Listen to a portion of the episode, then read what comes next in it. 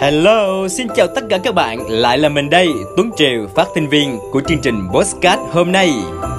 Quý thính giả thân mến, không khí Giáng sinh ngoài kia đã tràn ngập trên mọi nẻo đường, đem niềm vui và hy vọng đến cho mỗi người giữa biết bao khó khăn và thử thách.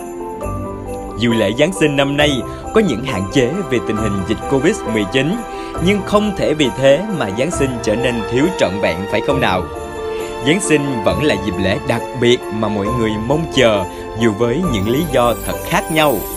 Chương trình Postcard hôm nay muốn cùng bạn suy ngẫm 5 điều bất hợp lý của Giáng sinh nhưng lại là 5 điều có ý nghĩa rất lớn làm thay đổi cuộc đời của mỗi chúng ta. Thứ nhất, Đức Chúa Trời trở nên con người. Tại sao Đức Chúa Trời muốn trở nên con người? Tại sao một vị thần có quyền năng tuyệt đối trên vũ trụ lại muốn mang thân xác phàm nhân và sống cuộc đời của loài người yếu đuối? Tại sao Ngài lại hạ mình để trở nên con người như chúng ta?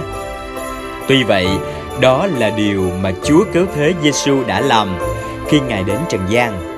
Dù Ngài là Đức Chúa Trời, nhưng Ngài chọn để được sinh ra như một em bé yếu đuối Trải qua những năm tháng khó khăn của tuổi thiếu niên, rồi học nghề thợ mộc của người cha phần xác và cố gắng để thuyết phục cộng đồng của Ngài rằng Ngài chính là vị cứu tinh của họ và của cả thế giới. Tại sao Ngài lại bận tâm đến những điều này? Tại sao Ngài không làm tất cả những điều này từ trên trời, đâu cần phải xuống trần gian để làm người? Câu trả lời đó là vì tình yêu thương để cứu con người khỏi hình phạt đáng phải nhận Chúa Giêsu phải trở nên con người. Chỉ bởi trở nên con người và phải chịu chết, thì sự hy sinh của Ngài mới được chấp nhận hoàn toàn. Để bất cứ ai tin Ngài sẽ được thoát khỏi sự chết đời đời. Điều đó có ý nghĩa là Chúa Giêsu phải từ bỏ địa vị cao trọng của Ngài khi hạ sinh làm loài người xác thịt và sống giữa vòng con người. Nhưng Ngài vẫn làm điều đó bởi vì Ngài yêu thương chúng ta đó là câu chuyện Giáng sinh. Điều đó không dễ hiểu, nhưng tình yêu thương đích thực chẳng bao giờ dễ hiểu cả. Thứ hai, con Đức Chúa Trời được sinh ra nơi máng cỏ.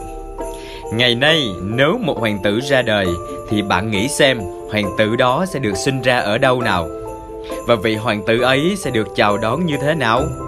Chắc chắn sẽ ở một bệnh viện rất tốt Xung quanh là kèn lệnh hoành tráng mà một vị quân vương tự hào có thể có được.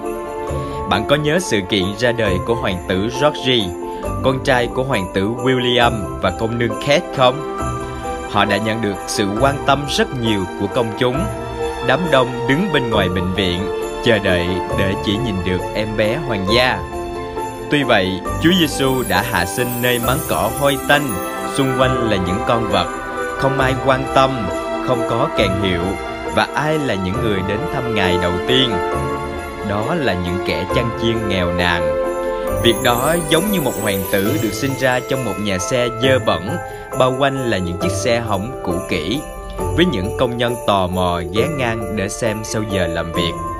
Chúng ta đang nói về sự Giáng sinh của con Đức Chúa Trời, Nhưng chính Đức Chúa Trời lại thấy phù hợp để con đọc sanh yêu dấu của Ngài Giáng sinh trong hoàn cảnh thấp hèn nhất. Tại sao vậy? Đó là bởi vì như Kinh Thánh nhắc nhở chúng ta, Chúa Giêsu là vị vua nhu mì, khiêm nhường, đấng thấy phù hợp để vào thành Jerusalem, không phải trên cổ xe ngựa bằng vàng, mà ngồi trên lừa con, là con của lừa cái.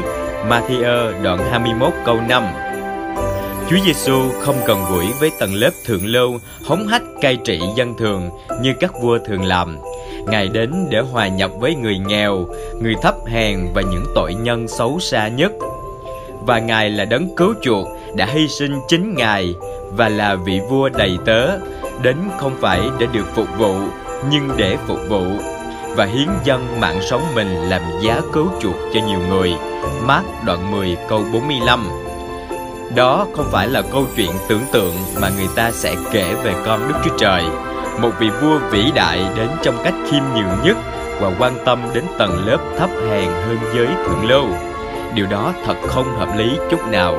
Thứ ba, Chúa Giêsu giáng sinh để chịu chết. Hãy nhìn gương mặt của những bậc cha mẹ đang ngắm nhìn đứa con mới sinh và bạn sẽ thấy sự tự hào, niềm vui mừng của họ. rằng đứa con bé bỏng của họ được sống lâu và hạnh phúc. Không bậc cha mẹ nào mong muốn sống lâu hơn con cái của mình. Nhưng khi Đức Chúa Trời nhìn thấy con Ngài được hạ sinh nơi máng cỏ, Ngài biết rằng hài nhi này sẽ được sinh ra để một ngày nào đó sẽ chịu chết cho một cách kinh khiếp nhất. Hãy tưởng tượng con trẻ Chúa Giêsu đã lớn lên ra sao. Ngài học nghề của cha mình và tập hợp môn đồ Ngài để huấn luyện, thay vì những hy vọng thông thường về một tương lai hạnh phúc và tươi sáng. Tất cả những gì đang chờ đợi Ngài phía trước là cái chết trẻ và sự sỉ nhục và đau đớn của thập tự giá. Nhưng Ngài không hề nghi ngờ về sứ mệnh của mình. Mark đoạn 8 câu 31 và nhắc nhở môn đồ Ngài về điều chắc chắn sẽ xảy ra. Ngày nay, chúng ta kỷ niệm lễ Giáng sinh với sự hân hoan vui mừng. Tuy vậy, Giáng sinh đầu tiên tại góc nông thôn yên tĩnh ở Bethlehem chắc hẳn có những vui buồn lẫn lộn. Thật khó hiểu phải không? Điều đó khiến bạn tự hỏi thật sự thì chúng ta đang vui mừng về điều gì trong lễ Giáng sinh.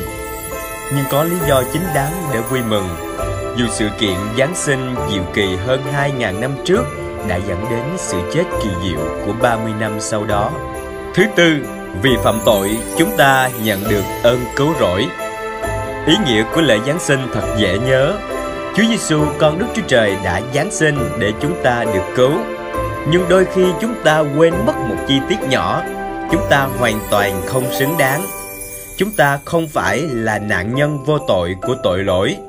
Chờ đợi cái chết trong bất lực và cần người giải cứu. Chúng ta đầy tội lỗi, chúng ta đáng phải chết và đã bị kết án.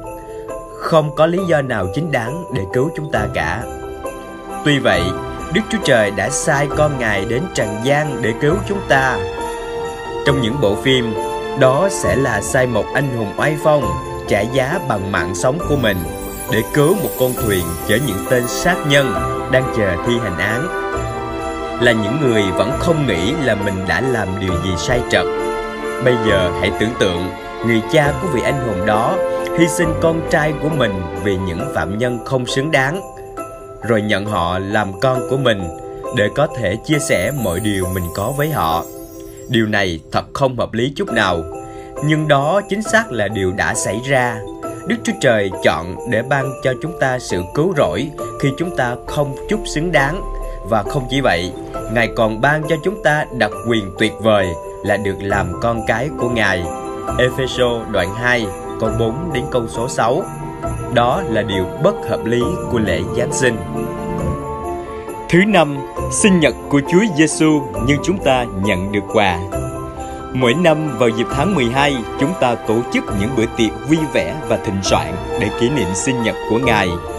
Rồi chúng ta tặng quà cho nhau nè. Nếu suy nghĩ về điều đó, bạn sẽ thấy có một chút gì đó kỳ lạ phải không nào? Điều đó khiến bạn tự hỏi, bữa tiệc sinh nhật này là của ai? Thật trớ trêu thay, món quà vĩ đại nhất không phải là món quà mà nhân vật chính được nhận, mà từ nhân vật chính tặng cho chúng ta. Món quà đó là gì? Đó là món quà về ơn cứu rỗi lạ lùng. Chúng ta không còn bị đoán phạt để phải chết đời đời như đáng phải nhận. Chúng ta được tha thứ cho mọi tội lỗi của mình và được ban cho sự sống đời đời với Chúa Giêsu. Đó là điều chúng ta nhận được vào sinh nhật của Ngài. Đó là món quà mà Ngài rất vui mừng để ban tặng cho chúng ta. Vâng, quý vị ơi, Giáng sinh có nhiều điều thật khó hiểu phải không nào? Thật bất hợp lý nữa, nhưng cảm ơn Chúa vì Giáng sinh là như thế. Cảm ơn các bạn đã lắng nghe chương trình Postcard tuần này của ODB. Nếu bạn yêu mến chương trình này, hãy nhấn like và subscribe để theo dõi cũng như ủng hộ ODB. Cũng đừng quên bật thông báo để không bỏ lỡ những video mới nhất và nếu bạn có bất cứ điều gì muốn chia sẻ cùng ODB, hãy bình luận bên dưới hoặc gửi về email vietnam.odb.org nhé. Xin chào và hẹn gặp lại các bạn trong chương trình tuần sau.